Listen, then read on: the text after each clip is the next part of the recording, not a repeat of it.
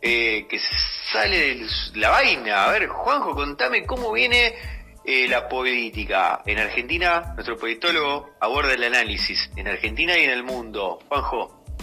Bueno, ¿cómo anda Luis? Eh, bueno, uno de los principales puntos que, va a impactar tanto en la economía como, como en la política, sin duda, es qué impacto finalmente va a tener esta segunda ola. Segunda ola que todos la vimos venir, recordás cuando en Politicosa, creo que ya para noviembre, que se veía la segunda ola en Europa, decíamos que en Argentina iba a haber una segunda ola, no sabíamos cuándo, pero evidentemente las estadísticas históricas de Argentina indican que el mes de mayo es el mes con, mayores afecciones respiratorias.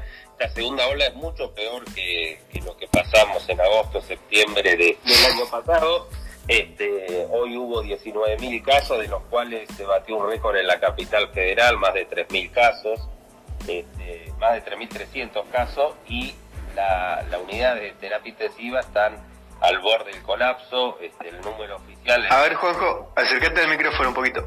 Sí, el número oficial es un 67.9% en lo que es el AMBA, que es donde se está trabajando para un sistema que, se pueda complementar entre lo público y lo privado, se van a suspender eh, determinadas operaciones para poder eh, abordar esta ola que no sabemos cuándo va a ser el pico, uno esperaría que en los próximos 10 días esté el pico porque bueno, todo lo que estamos viviendo por ahí es consecuencia de yo creo casi un semestre que tuvimos de, de aperturas progresivas a partir de noviembre, después vinieron las fiestas, después vino eh, las vacaciones este, y por último la, Semana Santa donde hubo un número importante de movimiento.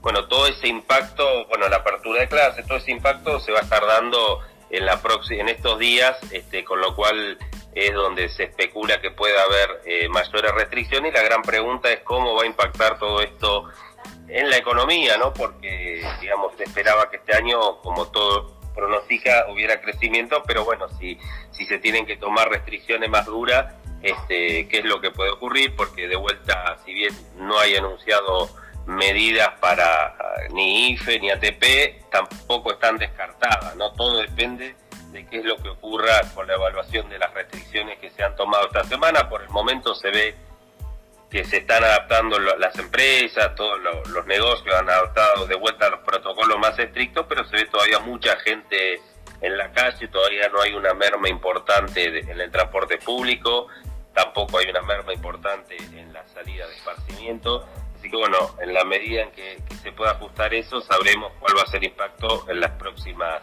en las próximas semanas. Yo creo que el dato va a ser el jueves de esta semana y el jueves miércoles de la, semana que viene y esperemos que estas medidas que se tomaron tiendan a bajar para que se pueda lo que decimos siempre, no atender la, las demandas. Hoy aumentó fuerte las, las camas de terapia intensiva que están en su pico alto, 3.800, así que bueno, esperemos que, la gente tome conciencia, hay un mayor, este, de todos los medios incluso, y hay una campaña también a raíz de lo que ocurrió con Mauro Viale, de, de usar barbijo en los estudios. Sí. Ahí hago un paréntesis, antes que te vayas al plano internacional, eh, escucho los números que estás diciendo, son realmente alarmantes. Y allí también he leído por ahí en algún medio hoy algunas declaraciones de la señora titular del PAMI, diciendo que ya está prácticamente colapsado el sistema, eh, la cantidad de camas que tiene disponibilidad el sistema. Sí, sí, hubo una reunión hoy justamente por ese tema entre Luana Bulnovich, entre Quirós y entre Goyam, este, para ver cómo se puede eh, complementar el sistema público y privado y trasladar eh, también a pacientes a derivaciones a regiones donde no hay eso que, que funcionó también. ¿Te acordás que lo manejó Arnaldo Medina, el Ministerio de, la Nación, esto de, asistir a los lugares donde se requiere mayor este refuerzo. Así que esa reunión es muy importante que ocurrió hoy, este, para que, pues sabemos que este porcentaje que se da del 70% de ocupación es un promedio de camas donde ya están hospitales donde están al 100%. Entonces, este, esto es lo que se está trabajando mucho para poder eh, optimizar los recursos que hay en el sistema público, en el sistema privado y en las diferentes regiones. Así que eh, ahí hubo, fue muy positiva esa reunión entre Luana, Quirós y, y Goyam. Así que Bien, es, es importante porque para los, para los adultos mayores, ¿no? para los abuelos que digamos, este, esta información objetiva que tiene que ver con los números, eh, a los efectos de tomar conciencia, no solo para ellos, sino para los hijos, quienes tenemos papás, no más de más de 60 años, cuidarlos, cuidarlos, porque cuidándonos nosotros cuidamos a ellos también, ¿sí?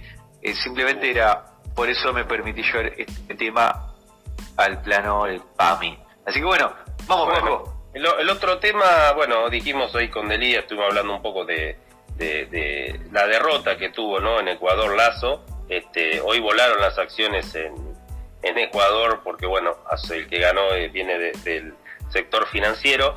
Este, oh, recordarás que en Ecuador en su momento, cuando ganó Lenin Moreno, apoyado por Correa, después se dio vuelta, con lo cual también uno puede pensar que el que, el que se quema con leche de una vaca y llora, entonces a lo mejor no. no Dicho criollo si los hay, ¿no? Dicho criollo si los hay. Eh, no logró Lazo, digamos, este, contener. Eh, una de las de los candidatos que casi entra a la era eh, uno, una persona de izquierda de independiente relacionada con el movimiento indígena. Evidentemente esos votos no han ido a Lazo.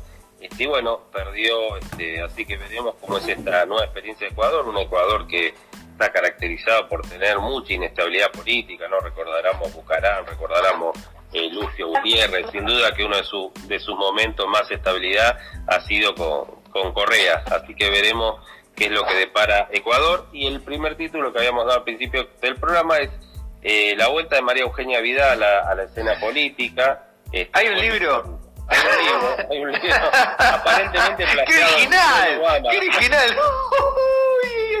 bueno, perdón, perdón. Sí, ya, ya ni la tapa es original porque, bueno, a pegarle que, que es un ay, ay, ay. De, Michelle Obama.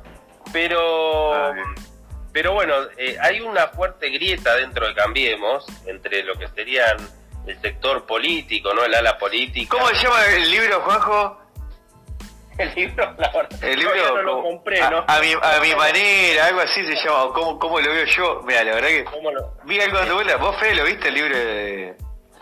No, yo... De, de Mario... La Leona. La Leona. ay, ay, ay. Bueno, perdón, Juanjo.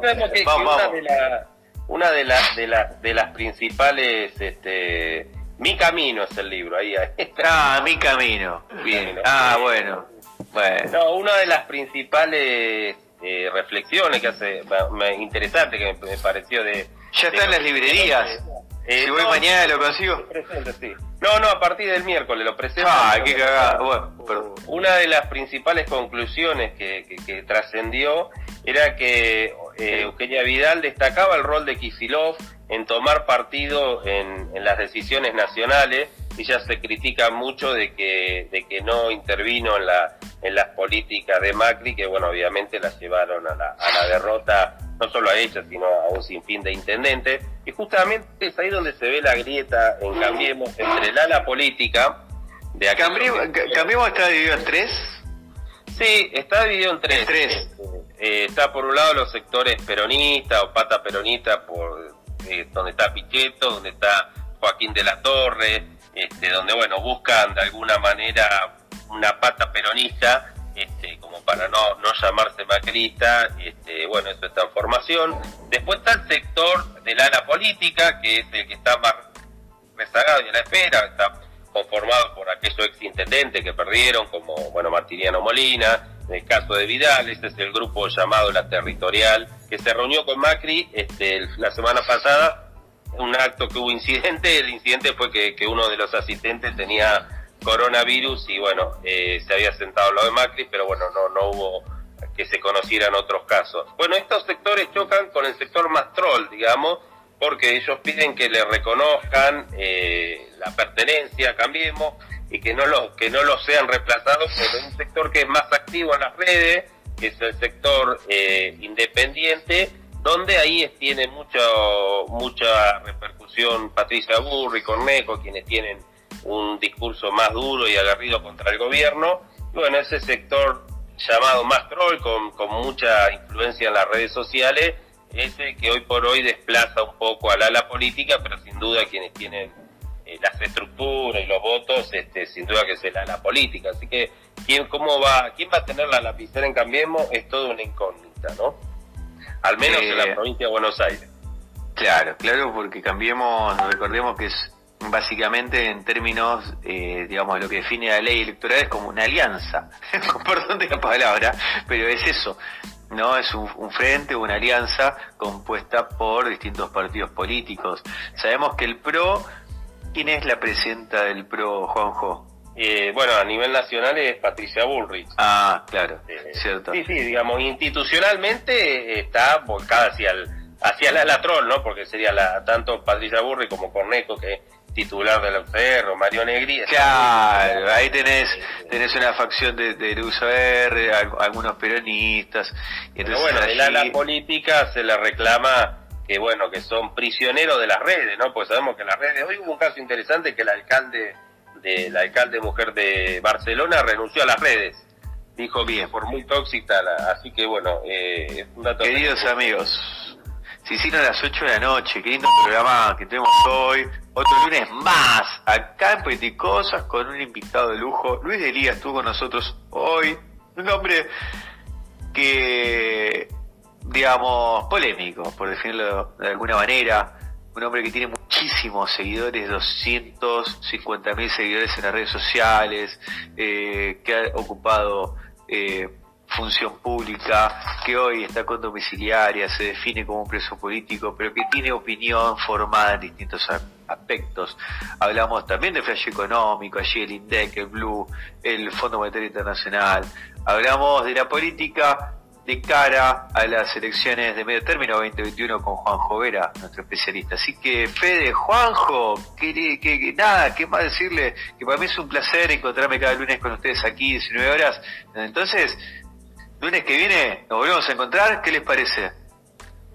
No, desde ya, por supuesto, por supuesto, y le deseamos una muy buena semana. Que han empezado muy bien la semana los que nos escucharon porque empezaron con políticos. Muy buena, muy buena semana para todos y todas. bien, bien, bien. Juanjo, te espero el lunes. Nos vemos, un abrazo a todos, buena semana. Señor director de Radio Web, Gustavo Orlando allí, que estás allá en el piso de radio tocando todos los botones para que nosotros podamos hacer posible salir desde nuestras casas. Te damos el pase, nos vemos el lunes que viene.